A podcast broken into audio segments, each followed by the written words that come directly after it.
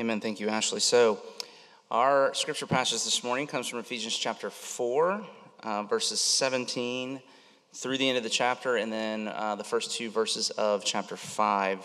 And so, if you have a Bible and you want to read along with us, you can. It'll also be on the screen behind me, and uh, it's printed for you in your worship folder. If you're at home, it should be on your screen as well. Let's read together. It's a long, it's a long, uh, it's a long passage, uh, and there's a lot here, uh, but we'll try to make our way through it. Paul continues to write to the Ephesians. Now, this I say and testify in the Lord that you must no longer walk as the Gentiles do in the futility of their minds. They are darkened in their understanding, alienated from the life of God because of the ignorance that is in them due to the hardness of their heart. They have become callous and have given themselves up to sensuality, greed, to practice every kind of impurity. But that is not the way you learn Christ, assuming that you have heard about him and were taught in him as the truth is in Jesus. To put off your old self, which belongs to your former manner of life and is corrupt through deceitful desires, and to be renewed in the spirit of your minds, and to put on the new self, created after the likeness of God in true righteousness and holiness. Therefore, Having put away falsehood, let each one of you speak the truth with his neighbor, for we are members of one another. Be angry and do not sin, and do not let the sun go down on your anger, and give no opportunity to the devil. Let the thief no longer steal, but rather let him labor, doing honest work with his own hands, so that he may have something to share with any in need. Let no corrupting talk come out of your mouths, but only such as is good for building up, as fits the occasion, that it may give grace to those who hear, and do not grieve the Holy Spirit of God by whom you were sealed for the day of redemption. Let all bitterness and wrath and anger and clamor, slander, let it all be put away from you, along with malice. Be kind to one another, tenderhearted, forgiving one another as God in Christ forgave you. Therefore, be imitators of God as beloved children and walk in love as Christ loved us and gave himself up for us, a fragrant offering and sacrifice to God. This is God's word. You say, the grass withers and the flowers fade but the word of our God stands forever. Amen. The truth of the gospel is spiritual dynamite. It is the power of God. That's Romans 1 16 and 17. Not just to change persons, but to create a gospel community, a gospel culture that compels the attention of the world by its beauty and holiness. And Paul is laboring here in Ephesians chapter 4 to describe the characteristics of such a gospel community. And we've been looking at this for a number of weeks now. He said there is unity, not uniformity, but unity. And then last week we saw, but that's contrasted with there's also diversity. So, this unity and diversity and all of this going together, and it's such a holy thing, it's such a beautiful thing that it takes a supernatural effort. It requires a whole group of people who have been spiritually transformed to be humble, gentle, patient, but also courageous and persevering and so forth. Okay? And that's what Paul, that's the, the force of what Paul's teaching us here. Now, I've taken the sermon title, if you notice there, straight from a chapter in Mere Christianity, where C.S. Lewis makes a helpful distinction. He says Christianity is not niceness. He says it better than I could. He says, if, if you were to make a person nice, you have not saved their soul. And in fact, a whole world full of nice people, content in their own niceness, is not any better than a world full of wickedness. In fact, it may be worse. And here's what he says He says, For mere improvement is not redemption, though redemption always improves people. God became a man to turn creatures into sons, not simply to produce better men of the old kind, but to produce a new kind of man. And here, the famous illustration, says, It's not like teaching a horse to jump better and better, but rather it's like turning the horse into a winged creature that soars over fences which it could have never jumped before. Okay? So here's the question before you and I this morning. As we just consider what it means for us to belong to this body of people that have been, that are to be being supernaturally changed by God, nice or new? That's the question. Nice or new? As you think about your life, which adjective would you place upon it? Nice or new? Are you nice? Are you merely nice? Or have you been made new? And that's really what this text is about. Now, there's a lot here. I was joking with my uh, family. I'm, I'm less prepared this week than normal, and that means that this might be a little longer than normal. My grandfather uh, told an apocryphal story of my grandfather. Somebody asked him to speak one time, and, he, and, they said, How long do you need to prepare? He said, That depends on how long I'm supposed to talk. Uh, if, I am, if I'm going to talk for 30 minutes, I probably need a month or two. Uh, if it's going to be an hour, maybe a week or two. But if I can talk for two or three hours, I can go right now. So, That's kind of how I feel.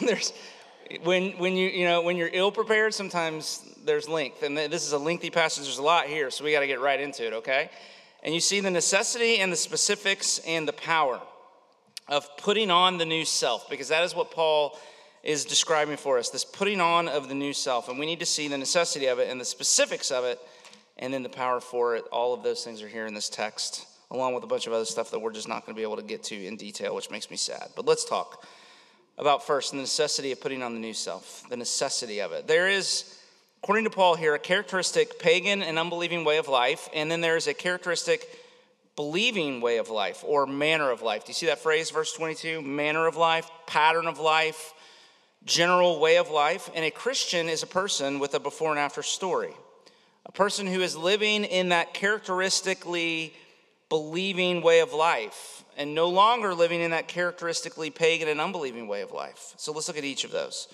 First, Paul begins by describing what I'm calling a characteristic characteristically pagan, pagan, unbelieving, Gentile, that's the word, but that really means we could substitute secular, unbelieving way of life. And it's characterized by a number of things by autonomy and addiction and spiritual blindness and moral vertigo. Now, I'm piecing all this together for convenience sake and for time's sake, but that really are, those are a few of the things that are there. Autonomy.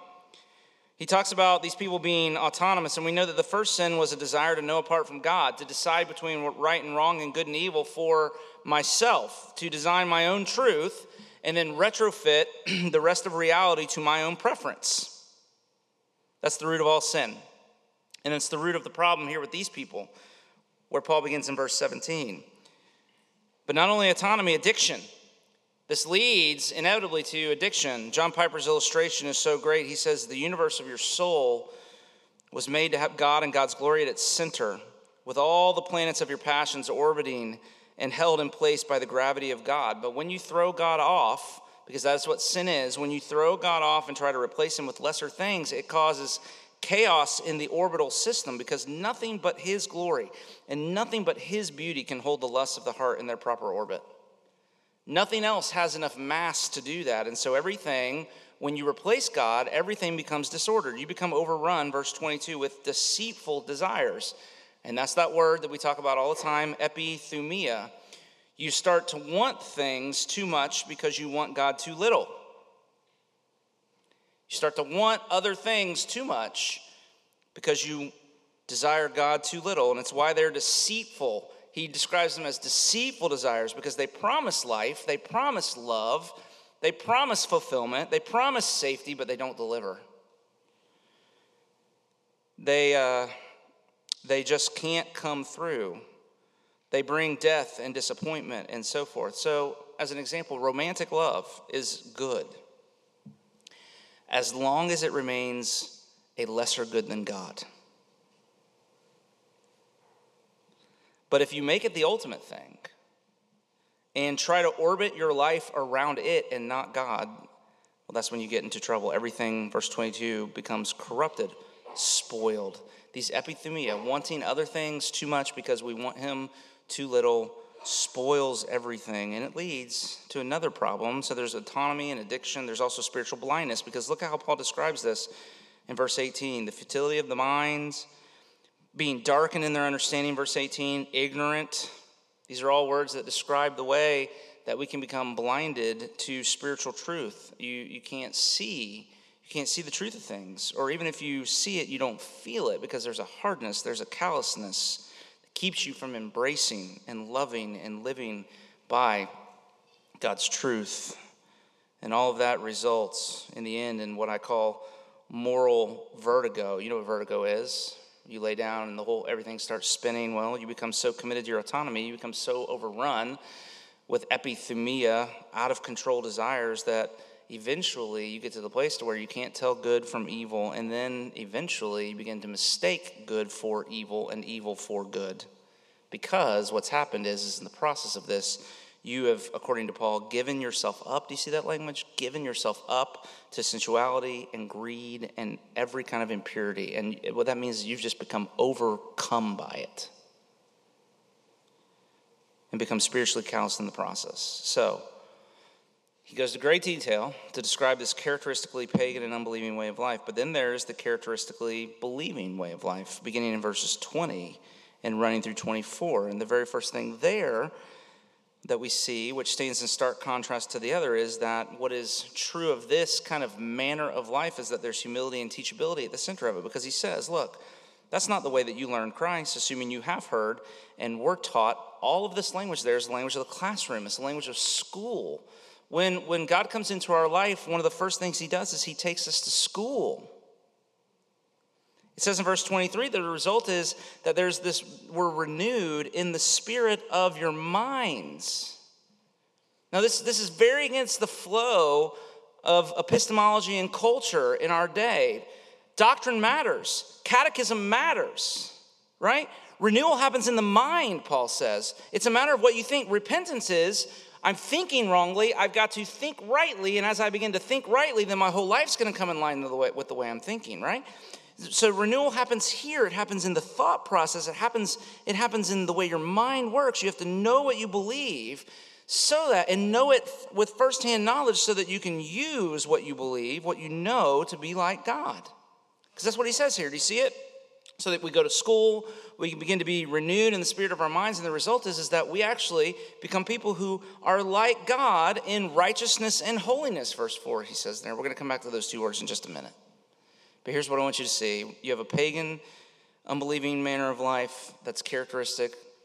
And then you have autonomy, addiction, spiritual blindness, mortal vertigo, and so forth. And then you have a characteristically believing way of life, humility, teachability, doctrinal integrity, righteousness, and holiness. And Paul very clearly, very clearly, he says, if you're if you're a Christian, if you're a person who's believed and you're walking with Jesus, then that pagan, unbelieving manner of life is part of your past.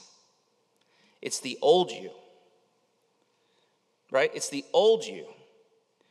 And you have to put off that old you, that former way of life, and put on the new you, which God is remaking in his own image. And so the language there is this, just this image of changing clothes. You don't wear workout clothes to a wedding, or at least you shouldn't, okay? Who knows what the rules are these days? I mean, you, you probably shouldn't wear workout clothes to a wedding. You don't, you don't wear um, a business suit to go to the gym. Right? You wear the clothing that's appropriate to whatever role or whatever occasion you find yourself in. And that's what Paul's saying here. He's saying we have to put off, we have to change clothes. We have to put off that old characteristic way of, um, you know, an unbelieving manner of life, and you put on this new characteristically believing way of life.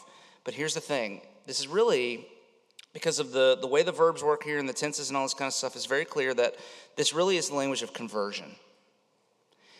He's telling us we have to do something, but it's actually something that we can't do in our own strength. And so the change that is being described here by Paul, this putting off and putting on, is something that God actually must accomplish in his power, which is why Jesus said, and actually read it to us a little while ago, you must be born again. Jesus said, Look, if you're going to follow me, if you're going to be a person who believes, if you're going to be a person who obeys the commandments of the Lord, there is a change in the deep recesses of your life that is absolutely required for you to become a person who can do that. You have to be born again. And so the church, Christian, the church is full of Christians who are people who have been supernaturally touched and changed by God. They're not just becoming nicer and nicer. He's making them new. So my favorite illustration of this is Eustace the dragon in the Voyage of the Dawn Treader, if you know the story, as a part of uh, Lewis's corpus in uh, the Narnia books. On one of the islands where they're exploring, there was a dragon that was dying guarding a cave full of treasure. And uh, Eustace, who's this just super unlikable character, he's annoying, and you really grow to hate him as you read the book. And if you've seen the movies, he's even worse in the movies. When he was sure the dragon was dead, he snuck into the cave and began to load his pockets with the dragon's treasure uh, and finally fell asleep. And when he woke up, he realized that at some time during the night, he had been turned into a dragon. And there was a bracelet that he had put on his arm that, as he had been transformed into a dragon, had grown and was cutting off the circulation of his arm and, and very painful, extremely painful. Uh, and in that moment, Aslan came to him and, and uh, told him, Follow me. And because he was in such pain, he followed Aslan to a bubbling well and told Aslan told him that he had to undress first and then jump in the water and that it would soothe his aching wounds. And so it describes Eustace. He goes about beginning to scratch himself, and as he did so, the scales began to fall away. And so he scratched a little deeper, and the dragon's skin began to peel away. And just as he went to step into the water, he looked down into the water, and there in his reflection, he saw that he was still a dragon. He was just as ugly and scaly and dragonly as before. And so he went through the whole process again, but it didn't work that time either. And then a third time, and he's starting to lose heart. And then Aslan spoke to him and he said, You will have to let me undress you. And here's the way he described it. He said, He just laid down. He said, The very first tear was so deep that I thought it had gone right into my heart. And when he began peeling the skin off, it hurt worse than anything I've ever felt. But he peeled the beastly stuff right off just as I thought I'd done myself, and there it was lying on the grass. And then he caught hold of me and threw me into the water, and it smarted like anything, but only for a moment. And after that, it became perfectly delicious, and the pain in my arm was gone, and then I saw why I'd been turned into a boy again. Now, what's the point? Mere improvement is not enough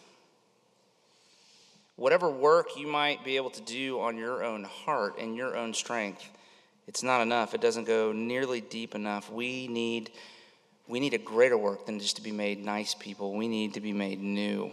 And only God can make you new. And that's what we mean by the word conversion. In, in, in Christianity, we believe that as we believe, we go through a death and a resurrection. That when you believe in Jesus, you go down into death with him just as he did, and you're raised into newness of life just as he was a death and a resurrection. And afterward, what Paul says in what we read a minute ago is that the old is gone and the new has come, right? If anyone is in Christ, he is what? New creation. So he is making us new. And if he has made you new, then the moral imperative here of this passage is to keep putting off the old and keep putting on the new through repentance and faith throughout the whole rest of your life. You keep believing and acting like the new you that God has already made you to be and not the old you that you no longer are. Does it make sense? You have to keep being who you already are. You have to keep believing to be true what he's already what he said is already true. You have to keep considering yourself dead even though it doesn't feel like you're dead to sin and considering yourself alive to God, even though it may not feel like you're alive. That's the moral imperative. You be who you already are. You keep believing and acting like the new you and not the old, because there's this necessity of putting on uh, the new self. But secondly, then he moves on to give us specifics about what that might look like in our lives, beginning in verse 20, uh, 25 and down to the rest of the chapter. Specifics. And there are five concrete examples, and I'll just list them for you, and then we'll pick up a couple to make application from because that's all we have time to do this morning. He says, verse 25, five concrete examples. Don't lie, instead, tell the truth. Verse 25. Don't lose your temper, number two. Be sure your anger is righteous. That's verse 26. Verse 28, number three. Don't steal, rather work and be generous instead. Verses 29 and 30. Don't tear others down with your words, but build them up. And then number five, in verses 31 and 32, don't become embittered, but sweeten your relationships with kindness and forgiveness. Now, there's no way to get through all of that material, so let me just make some general observations. First, as you read through it, as we did a minute ago, notice that in each example there's a negative and a corresponding positive. Okay, so look at verse 28, for example. Let the thief no longer steal, so that's the negative, but rather work and be generous. Or in verse 29, let no corrupting talk come out of your mouth. That's the negative, but only such as good for building up. So there's the positive. Don't do this, but instead do this. And so for us, that means that there are old habits that we have to first unlearn and then replace with new habits. This is the, this is the way this putting off the old and putting on the new works. Old habits that we have to unlearn in order to relearn new habits. Or let me say it this way, borrowing from Eugene Peterson spiritual transformation requires a lot of negative space a lot of not doing, a lot of not saying. Right? Sometimes spiritual maturity is a matter of not doing things we're doing and not doing and not saying things we're, we're, we're accustomed to saying. I think he makes a good point. The negative, negatives are important. He says, What we don't do, what we don't say, leaves room for the main action, God's action. When we do too much or when we talk too much, we can get in the way of what God is doing. And our doing and talking can be a distraction. Okay, so negative space, but at the same time, spiritual transformation is not all brakes and no steering wheel. As Calvin Miller said, we don't become spiritually vibrant because of the things we quit, but spiritual growth occurs by ever starting, starting, starting every day some creative new thing. So we unlearn old stuff, we learn new stuff. We resist old habits and rhythms and routines. We embrace new ones. This is, this is ultimately the work that we're called to. But the second thing is notice how all five of the examples are about how we relate to one another. Did you, did you see that? John Stott made this point as well. He said, You cannot be good in a vacuum, but only in the real world of people. The fruit of faith is love. The test of gospel orthodoxy is gospel community. And so the two words in verse 24 righteousness and holiness that I told you we would come back to. Righteousness and holiness. Holiness is personal piety before God, it's the dynamics of your personal relationship with God. Righteousness refers to your relationships with others, and they are connected. Always connected.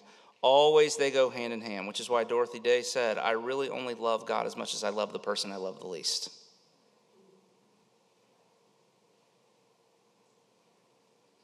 In the Greek, it is uh, very clear. It is the righteousness and holiness, and there's this construction of the truth. And the two word when there's when you have that construction, those two words, it means that the two things come from the same root. So righteousness and holiness of the truth the righteousness and holiness that come from the truth. In other words, if you believe in Christianity, it will significantly impact your personal relationship with God, but at the same time, it will also significantly impact your relationships with other people. There is no truth without love. And this is about neighbor love. Now, let me drive this home by drawing your attention to verse 30, because it's my favorite part of the text. Paul there warns to not grieve the Holy Spirit of God by whom you were sealed for the day of redemption. I just just sit with that for a minute. Did you know you can grieve the Holy Spirit? Let me explain what it means. It is the Holy Spirit's job, there in verse 30, we're told, to get us to the day of redemption, the day where we stand before God with our true glory selves revealed. The image of God in each of us means that we will, at the end of all things, one of two options either become a horror and a corruption such that you now only see in nightmares, or else a beauty that if you could see it now, you would be tempted to worship it. And that's true of even the dullest and the most uninteresting people that you meet. If you're a Christian, here's what Paul's teaching us. If you're a Christian, the judgment day will not just be a day of judgment, it will also be a day of redemption. The stain and the wrinkles of your sin will fall off and your glory self will come forth, and everybody will finally see you for who you really are, for who you've always been, for who God already knows you to be, as God has already seen you. And the Bible says to look at you on that day will like, be like trying to look at the sun with no sunglasses. That you will shine with such beauty and such radiance that it will hurt to look upon you. And here's what it says it says, it's the Holy Spirit's job to get you to that day. That's the whole goal of his ministry in your life is to bring out all of that beauty and all of that glory ahead of time to get you ready to stand before God so that you can shine like the sun in his presence. It's his job to get you to that day.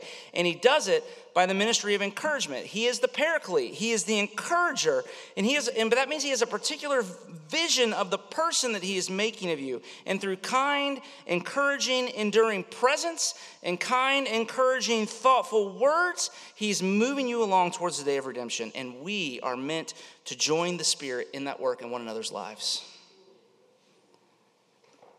So Tim and Kathy Keller describe marriage, and I think it could be applied to friendship and all other relationships within Christianity. He says, they say in marriage, what you're looking for is a good piece of marble. Everybody wants a finished product, but there is no such thing. So they say when you're when you're thinking about getting married, you should look you should be looking for a good piece of marble.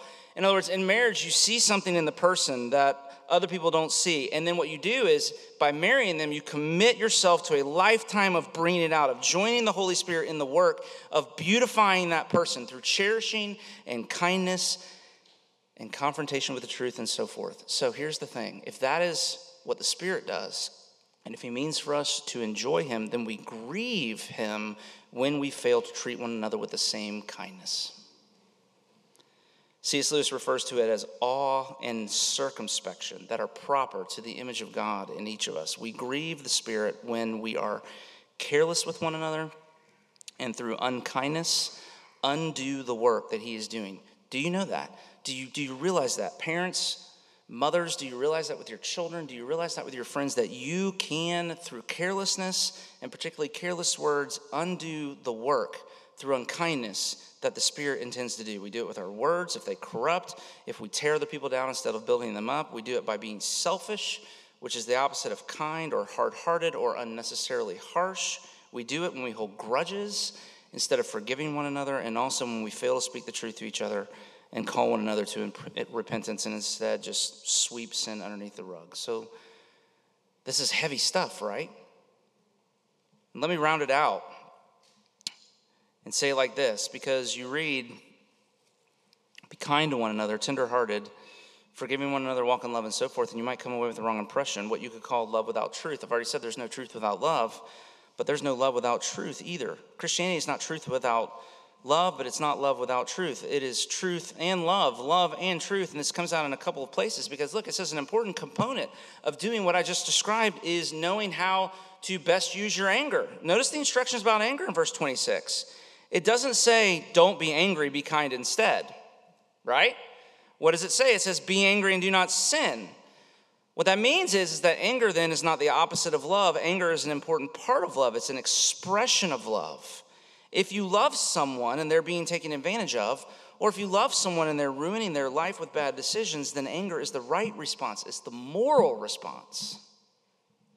It would be sin to not be angry. So, anger is good. It's necessary when it is rooted in love, when it is righteous. Good anger is good. But clearly, there's also bad anger, sinful anger. And so we have to ask the question then, well, what makes anger sinful? And the one indication we get in verse 26, look there, it says, um, Do not let the sun go down on your anger. So, excessive anger is bad, nursing your anger and letting it intensify as it works its way into the root structure of life really bad. Notice what it says. What does it say? Don't be angry. Don't let the sun go down on your anger. Don't give the devil a foothold. If you nurse the wounds and the hurts that other people have created in your life, if you nurse those things, if you go to bed with them on your heart and you wake up with them even sunk down deeper into your life, you are given, you're giving Satan an open door into your life.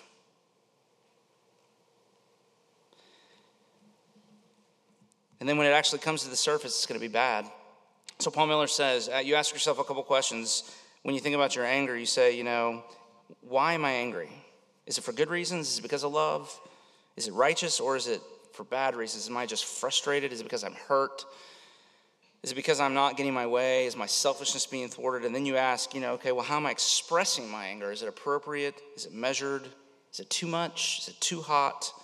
And you start to ask some really good questions because anger is an important part of love but it can quickly go bad. And then the last thing I told you, kind of all over the place because there's just so much here, but I want I don't want to leave this part without also calling to your attention. Notice the role of words. Do you notice how important words are? Verse 29 Let no corrupting talk come out of your mouth, but only what is good for building up as fits the occasion, that it may give grace. Words can destroy or they can build. Back up in verse 15, Paul says that the church builds itself up by speaking the truth in love. Okay? So the absence of truth telling results in spiritual immaturity and unhealth. And that's true in a church, it's true in a family system, it's true in parenting and, and child relationships and so forth. But words have great power. So we have to take great care to be encouraging. Always critique gently and encourage fiercely. You need both, but if the critique is fierce and the encouragement is gentle, our condemning hearts will get the best of us. You got to be wise our words should fit, it says. They should be wise. They should be well timed, not too few, not too many. Probably in person and not through text or email. Can I get an amen? Don't. Teenagers, don't break up with somebody on text. That's just not right. Don't do that. And always, always, always, always gracious. You can confront a person graciously. It doesn't have to be harsh. So that's what he says, always gracious, because there's a lot at stake. Awe and circumspection with one another is the rule with our anger and with our words. So there's some of the specifics. Man, there's a lot there, right? And I don't know that I did a very good job of getting us through that, but nevertheless, we've got to keep moving on. And we got to see there's the necessity of this newness of life, of putting on this new self, and the specifics, all of these things, this great chunk of, of instruction here in verses 25 through 32 and so forth. But then, thirdly, we need to see the power for living from the new self, not the old. It's God's power, as I've said, bringing us from life to death that produces the change. That's conversion. But what about the power for ongoing change throughout life? What about sanctification? What about growing in Christ likeness day after day? And I want you to just zoom in on a small phrase at the end of chapter 4, verse 32, where it just says, as God in Christ. Do you see that? As God in Christ. And then he repeats a very similar phrase in chapter 5, verse 2. We, we walk in love, he says, as Christ loved us and gave himself for us. So, as God, as Christ. That, that is the key. That's where I want you to, to land this morning. Every behavioring problem is a believing problem. Every defect in sanctification is in reality a loss of bearing with respect to justification. So the power for ongoing change is what we've already said and labored over. The power for it is to be rooted and grounded in God's love. Verse 3, I mean, chapter 3, verses 17 through 20. All the instructions of Ephesians 4 through 6 are connected to the theology of Ephesians 1 through 3, right? Because the power to do the commands in Ephesians 4 through 6 is believing the truth of Ephesians 1 through 3. So the sin underneath every sin is gospel forgetfulness, which means the power for change is gospel remembrance. And you see this in the text in a couple places. But one of the one of the main ways is in Paul's use of, of a simple word, therefore. Nine times in Ephesians 4 through 6, Paul says therefore. Twice here. Notice in verse 17, he begins, it's actually now in the ESV, but it is the word therefore. It could be therefore. And then beginning in verse 25, as he transitions from section to section, twice this word therefore. It's his way of saying you can't do without the doctrine. It, what I'm saying to you is just an implication of what I've already said to you. Because English teachers will tell you when you come across a therefore, what are you supposed to do? See what it's there for. Right? So he's saying, I'm, I'm, I'm now making an implication of what I've already said to you. So Eugene Peterson has this great analogy about rock climbing, how near his home in Montana there's a 2,000 foot slab of smooth granite that people climb, uh, and they even, I mean, this, they even sleep in hammocks that dangle there like cocoons a thousand feet in the air. I could give you a thousand things I'd rather do. I'd rather jump into the snake pit in Indiana Jones with all those snakes than dangle a thousand feet. I don't sleep good in a tent when it's on the ground.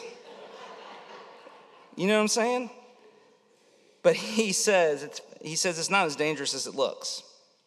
It looks terrifying, but it's really not as dangerous. And of course, people die doing it, but typically it's because they've been careless.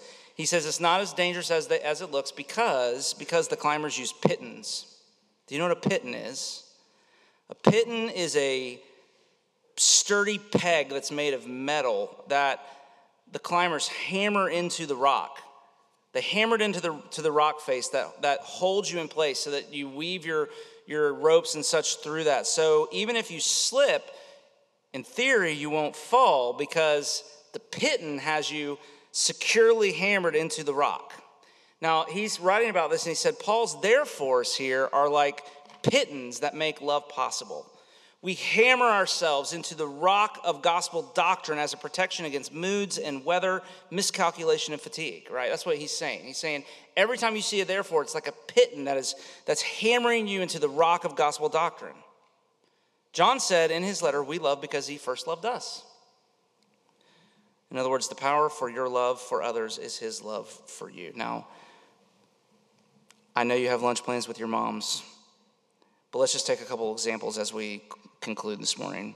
The most obvious one is there in verse 32, where he starts to talk about forgiveness, where he says, Be kind, so forth. forgiving one another as God and Christ forgave you. So here's, here's the teaching there. If you're having a hard time forgiving someone, it's because you're forgetting just how much God has forgiven you. The power to remain kind and tenderhearted and forgiving is to constantly be reminding yourself of the way that God has treated you. When you were still his enemy, he loved you. He died for you. When you were at your very worst, he loved you the very best. When you deserved death and hell because of your hard heartedness and sin against him, he did not condemn you. Instead, he stood in your place and took upon himself your sentence on the cross so that you might be forgiven and freed, sending himself to hell in the process. And so what the Bible would say is however however someone might have sinned against you, it is nothing in comparison to the sin that you've committed against him. And how did he treat you? He forgave you. He he died for you. He put himself in your place. He gave himself up for you. So then how do you treat those who've forgiven you? See how that logic works? So the gospel is the power for forgiveness, but the skill is to learn how to uncover where you've become disconnected from the truth. The skill is to learn how the places where your heart has disconnected from the power source of God's love for you so that you can reconnect it, so that you can rebelieve or believe more deeply and then become, in the way you're living your life with one another, what you say you believe by forgiving others just as God in Christ has forgiven you. Does it make sense? Let's do one more, and then we'll be done. Truth telling, speaking the truth in love, which is an important part of this whole passage. See, if you're not resting in as God in Christ for you, if you're not resting in that, then, then what will be happening, you will, be, you will remain radically insecure in the inner parts of your life. And as a result, you'll probably be too afraid to speak the truth. There'll be no truth. I mean, you just won't be willing to speak the truth. It's too risky, it's too dangerous. You might lose the relationship. And because you're not resting in Christ's love, you're looking for other people to love you. You're trying to draw your, you're, you're trying to source your life and draw your own security and love from the way they love you, and you're not won't be willing to risk that. But here's the other thing a lot of times that insecurity, what happens is it begins to show itself in pride in fierce defensive assertion of your own goodness, which will cause you to not speak the truth of others. It'll cause you to be critical of others. You'll speak the truth, but not with love. You'll use words to tear others down and elevate yourself. See, the kind of person required by this passage is someone who, on the one hand, is completely secure and therefore there's a strength to them, an immunity to the fear of man. They don't live from the approval of others. They need other people less and less so that they can love them more and more. They can say hard things, but there's also so there's there's a strength, there's a security, but there's also a humility and a softness so that when they do speak, it's never harsh. There's always grace. And here's what I want to say to you only, only God's love for you in Jesus can make you strong and soft like that at the same time because it's all grace. It's riches of grace. And because it's grace, here's the good news this morning because it's grace, you're absolutely safe. If you put your faith in Jesus, you are safe in his love. It is all grace. You're absolutely safe. But because it's all grace, it's all gift. There's nothing for you to feel proud of. And grace makes you gracious. Grace makes you gracious. Angry at times, sure, but still gracious. Speaking the truth, confronting others, of course, but always gracious, not bitter or wrathful or clamorous or slanderous or malicious. Those things, Paul says, and I want to reiterate, have no place among us. We put them away, we put them all off, and we put on grace. Grace is not just a doctrine, it is not a philosophy, it is not an idea, it is a person which is why Paul says it this way in Romans 13 14 clothe yourselves, put on the Lord Jesus Christ. He is the new man, and he can make you new too. Not just nice, new. As the old hymn writer said, "'Twas grace that quickened me when dead. 'Twas grace my soul to Jesus led.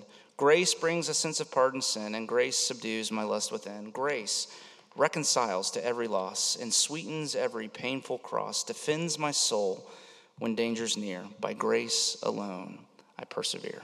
Amen. Pray with me if you would. So, Father, thank you.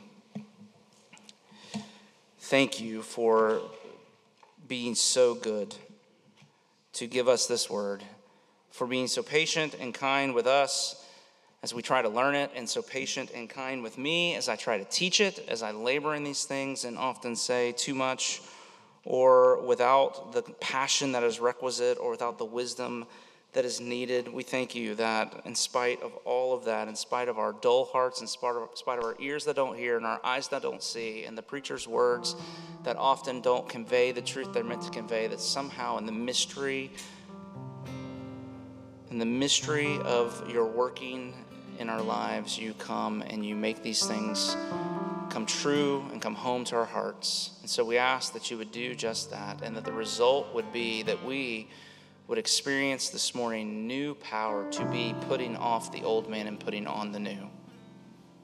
There's some in the room who would say, I, I, need that definitive experience. I need, Lord Jesus, for you to come and to kill off the old me and to raise the new me from the grave in an act of radical grace. And I pray that would be true this morning, that you would do that among us. But then for some of us, we need the wisdom and the strength to live, to live as the people you have already made us to be, and to stretch ourselves into the faith and repentance that is desperately needed as we are confronted with the words from this text. So, whatever the case might be, work in our hearts now as we sing uh, the gospel truth over one another yet again. And we pray it in Jesus' name. Amen. Amen. So, whatever work is in front of you this week, whether it's the work of parenting, mothering, just work, the work of husbanding, befriending other people, being a good neighbor to the people who live around you, everybody you come in contact with, remember the image of God in them is such that it demands awe and circumspection of us because there's incredible dignity uh, beauty in every single person we come across, and we should treat them as such. But also, written across every life is the fragile, right? Or the veiled, veiled Christmas story reference. Fragile. Fragile. Because of sin, we are fragile and we need to be handled with care. And it is our job to do so. But if you're wondering, oh, what does the wisdom or the strength or the patience or whatever you might need to do that, where does that come from? You look to Jesus. If you have Him, you have all you need. His love is so great that it can turn you into a great lover of people. So receive this word of benediction as the promise that He will love you, even in making you a person who loves others, as He sends you to do just that uh, as we go now. May the Lord bless you and keep you. May the Lord make His face shine upon you and be gracious to you. May the Lord turn His face towards you and give you His peace both now and forevermore. Amen. God bless you. Happy Mother's Day. Go in His peace.